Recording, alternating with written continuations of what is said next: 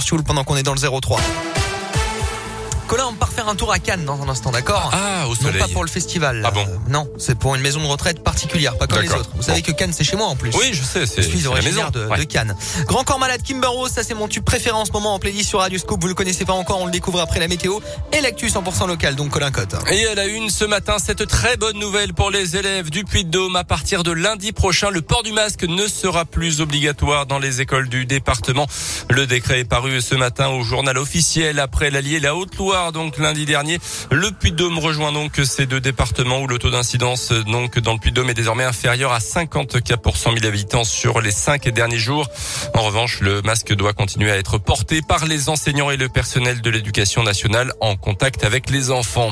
Les joueurs du Clermont-Foot et de l'ASM au soutien des enfants de la clinique de la Châtaigneraie. Les deux clubs auvergnats ont donné plusieurs maillots qui ont été retravaillés par les lingères de l'établissement hospitalier et des maillots qui sont désormais proposés aux enfants avant une intervention chirurgicale.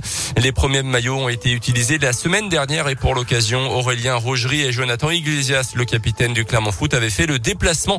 Tiphaine Coulon était présente pour Radio Scoop. Fini les blouses classiques. Avant de partir au bloc opératoire, les enfants enfilent désormais un maillot de l'ASM ou du Clermont-Foot ouvert dans le dos.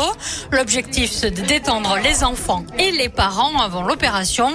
Magali Viersba est la responsable du secteur ambulatoire. Pas penser au moment qui doit arriver. On n'est plus dans que l'interrogatoire de soins. Les enfants pensent plus au loisir et à la distraction. Lorenza a opté pour un maillot du Clermont-Foot pour se faire opérer d'une dent. J'aime bien les équipes PSG et du coup après Clermont-Foot qui est arrivé. À son réveil, elle a eu du mal à réaliser que Jonathan Iglesias était à son chevet. Je me suis dit c'est réel ou pas ? En quittant la Châtaigneraie, les jeunes patients reçoivent un diplôme de l'enfant le plus courageux et un vrai maillot pour aller au stade. Des mini-voitures électriques sont également utilisés dans les établissements pour emmener les enfants jusqu'au bloc opératoire.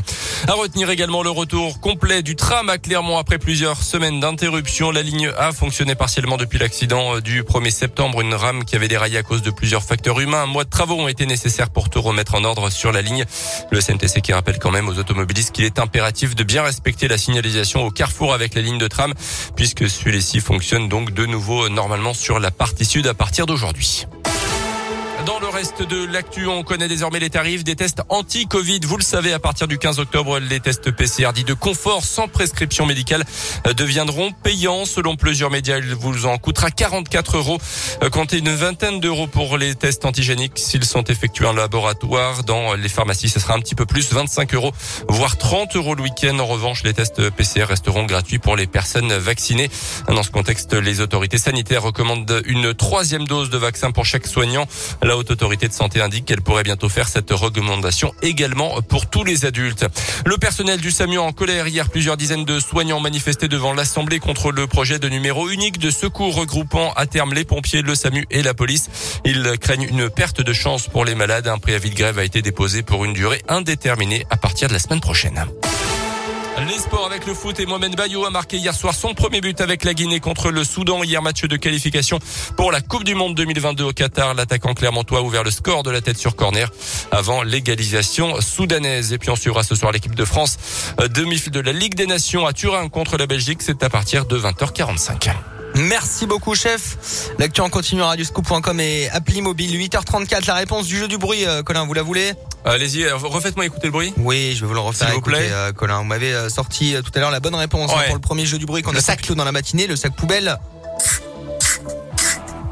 Alors, on m'a sorti quand même, c'était le bruit pour traire à une vache, hein, mais ça non. Est-ce que c'est l'allumette sur un... Non. Non, c'est pas ça, non, je vois pas. Écoutez bien. Je trouve pas ça compliqué. Bon, moi j'ai la réponse sous les yeux en même temps. Ouais, non.